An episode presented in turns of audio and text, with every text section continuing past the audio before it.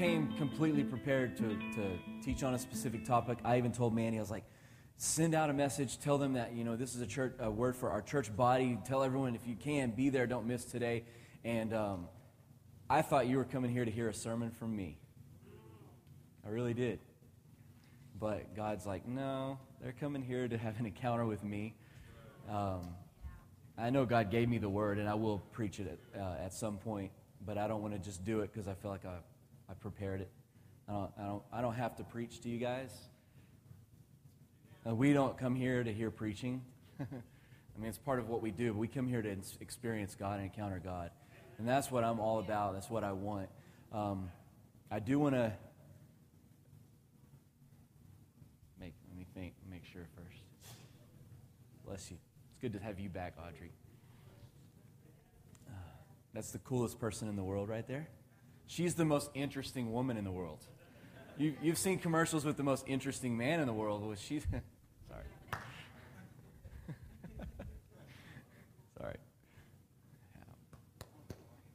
I'm stalling, in case you want to know. You're like, dude, stop stalling. My stomach's growling.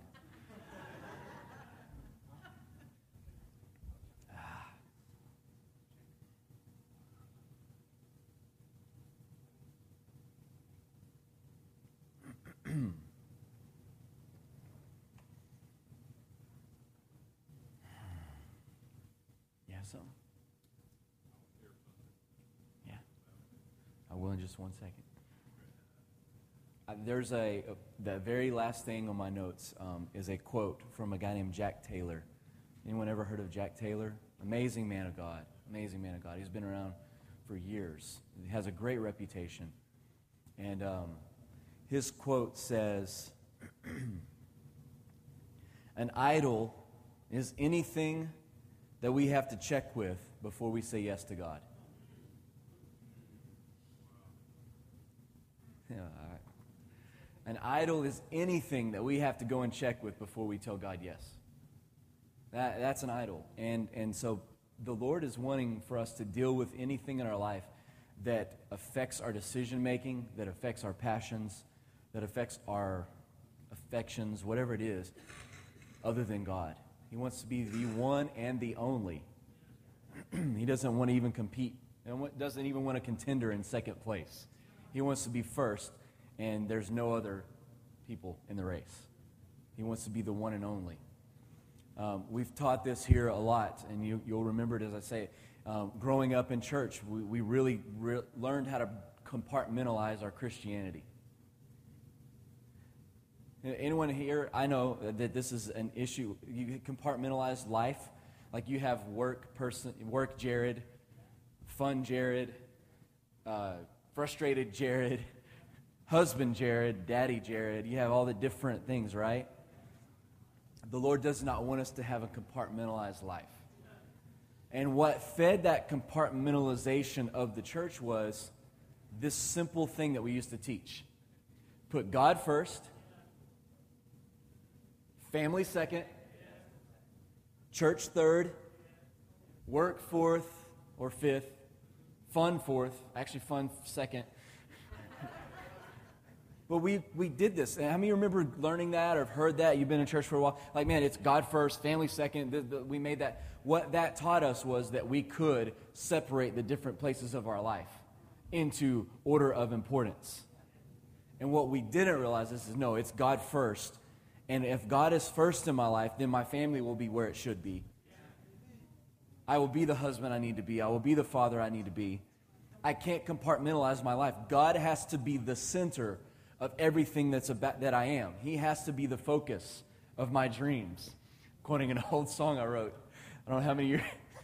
I was laughing at it. Sorry. cheesy, cheesy, cheesy. It's a song that we wrote. I was like, Lord, you're the center of my attention.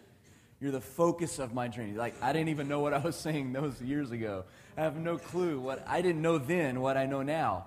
And so um, when I look back and I'm like, God, thank you for giving me that song that was prophesying who I'm supposed to be. Then I'm not supposed to have youth pastor Jared at the time, and I'm not supposed to have on a date Jared, and I'm not supposed to have competitive athletic Jared, and right? Those are all different people. The Lord says, No, You are fragmented as a person right now. You are all over the place. You have multiple personality disorder. You are schizophrenic, Jared. Stop this. He's like, I don't even know what Jared I'm going to get when you talk to me.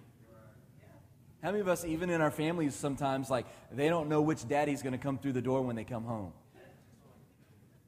Daddy who's tired and mad and frustrated and exhausted, or daddy who's like, yeah, let's wrestle on the floor. I missed you kids all day. I mean, really, for some reason, it's so easy for us to just shift and put on characters, and, and, and depending by, on our mood, we, it affects our behavior. And the Lord says, No, I want to be the center, I want to be the focus, I want to be the one thing that continually drives who you are at all times. He wants to take all of our multiple personalities and bring them into who we were created to be. Bring it all into specific focus and purpose. Um,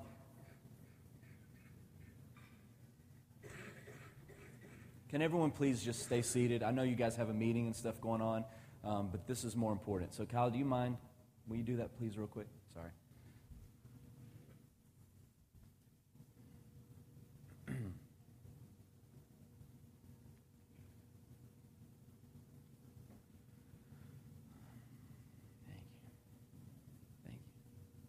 Is good. He wants us to be whole, healthy. so I want to ask this question. We're going to wrap things up. Do you think there's anything that you have to check with before you can say yes to God? Some of us, it can even be our wives. Like, what if my wife and I have a specific lifestyle that we live? And the Lord wants us to shift that lifestyle or make a couple of adjustments and changes here. And I have to say, um, well, God, let me, let me check with the wife first and see if we can do that. I'm all for communication and checking with the wife. Trust me, right? But it's, there's a difference when God's calling us into something and we have to say, well, let me go back and do this thing first. Remember, there's a parable in the Bible where he's like, hey, come and follow me. And they're like, oh, wait, let me go back and take care of my business uh, let me let me wait till my parents pass away so I can get my inheritance. You know, I don't want to. I want some money for the road. Let me go back and bury my father and my mother and take care of some. And he's like, hey, let them take care of themselves. Let the dead bury the dead. he says, anyone who puts their hand to the plow of the kingdom and turns back, he says, you're not fit for the kingdom. He's like, so when you go, say yes, sell out to this thing, I want to be the, the thing you're focused on. And, and um, God is a jealous God. Like, it's really hard for us to think about it. Like, we think of jealousy in, in evil terms. Like, but the Bible clearly says that God is a jealous God.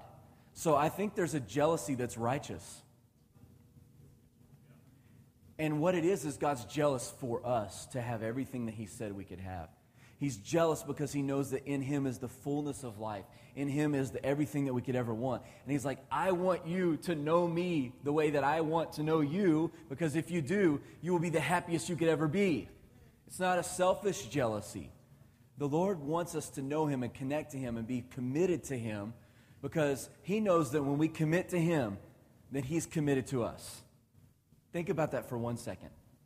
When you commit yourself to the Lord, the Lord is committed to you. Like, Lord, you can have everything I am. And the Lord says, You have everything I am. Pretty, pretty cool trade off, right?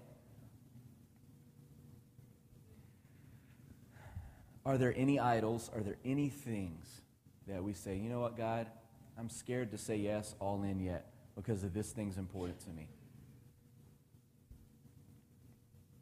Today's the day they, they die. Today's the day they go away. Amen? It's, it's time for us to be set apart to the Lord. So if you would, would you stand right where you're at? And it's been an awesome day, but I want to leave. We're going to leave on a great note because we're dealing with some stuff, right? Um, and then we're going to also pray over everyone at the end. But if there's anything you say, yeah, uh, there's that one thing that I always like, well, I want to give everything to God except for that thing. It's kind of scary, it's compartmentalized. The Lord wants to take care of that. So if that's you, I want you just to pray where you're at. I'm going to say a prayer, and um, then we're going to have altar service and whatnot. Pray for people that want to be prayed for. Um, but Lord, we just ask you to, to help us. I ask that everything that's an idol would be broken. That there will not be anything between you and us. That there will be no space between us. That we will not have multiple personalities, but that we'll be complete in you, whole, healthy, the way that we're supposed to be, the way you dreamed that we would be. I pray that you would make us those people today. We ask that you would prophesy into us now to the emerging person inside of us, who we're supposed to become. Send words into us now to align us into a whole being. Forgive us for putting anything between you and us. Father, I ask that you would help us to respond when you initiate and not respond to other things. Yes, Lord. Amen. Great day. Great day. Expect more of it. Expect more of God. Just you're going to be driving in your car and you're going to want to just pull over to the side of the road. The Lord's going to overwhelm you in your car. Don't try to drive like that. Don't drive drunk. Pull over. If you need a designated driver at church or when you call somebody, call a cab, whatever. I'm serious. I know we kind of joke about it. And, and, it's like the world's stolen a cool thing that the church should have. Like being drunk should be a really cool thing the church has instead of the world. Who is the, the Christian rapper says, I get drunk in the spirit on a day to day basis? T Bone, the redeemed hoodlum, right? I get drunk on the Spirit on a day to day basis. That's, that's what I want to do. So, um, cheers. Yeah. I love it.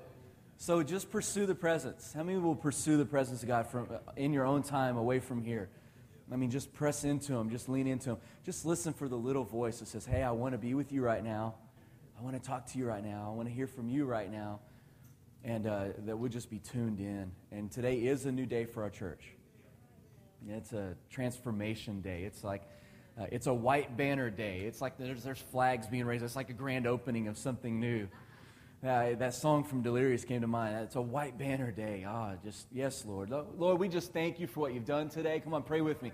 Lord, thank you for being here. Thank you for overwhelming us with your presence. Thank you for releasing us from, from chains and shackles. Thank you for breaking down idols, Lord, that stood between what we could have and what, you, what we have right now, Lord. I thank you for uh, releasing to us your inheritance. I thank you for sending your word today and healing us and binding us up. I thank you for sending your word today and washing us and making us complete and pure.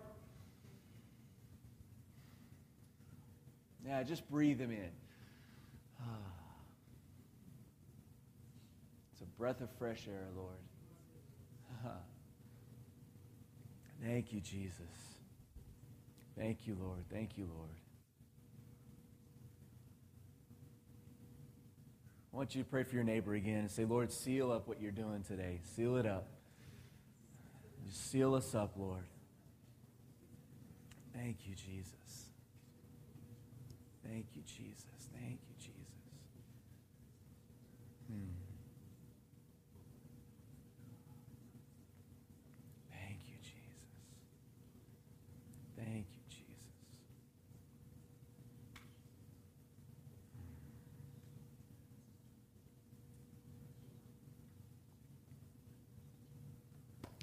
I'm going to close with a really cool thought I learned from Mythbusters. Let me watch the show Mythbusters. It'll be really quick, so I want to read this. This uh, I wrote. I was watching it. It was the "Let There Be Light" episode a couple weeks ago. Did anyone watch that?